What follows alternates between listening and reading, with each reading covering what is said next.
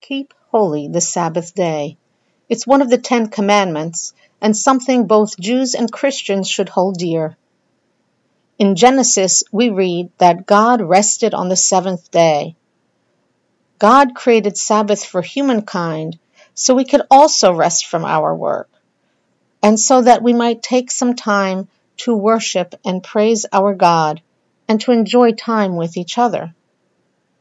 In today's Gospel from Luke, we hear about those Pharisees reprimanding Jesus because his disciples were picking grain and eating them. They were doing so because they were probably hungry.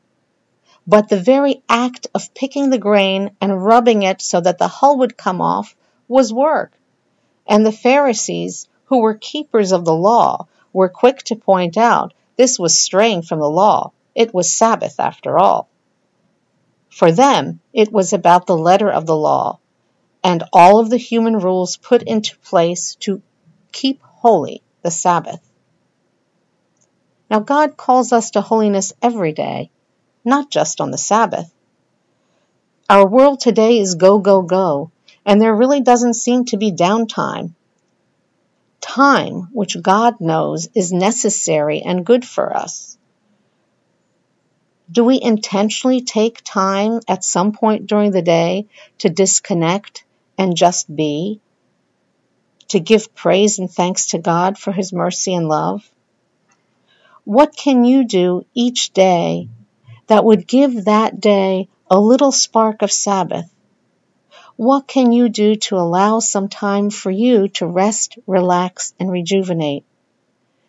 Is there time during your week where you can just be or is there something that you can do to connect yourself prayerfully to God?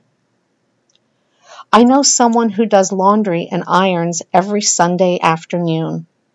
She has turned that not into work, but into prayer. She spends time giving thanks to God for his gifts, and she prays for each family member as she folds and irons their clothes. For her, this work has become intentional prayer and it helps her keep the spirit of the law, which is praising God. What can you do to build some sparks of Sabbath in your life? This is Elizabeth Woodall Makovsky from Baltimore, Maryland. God bless you.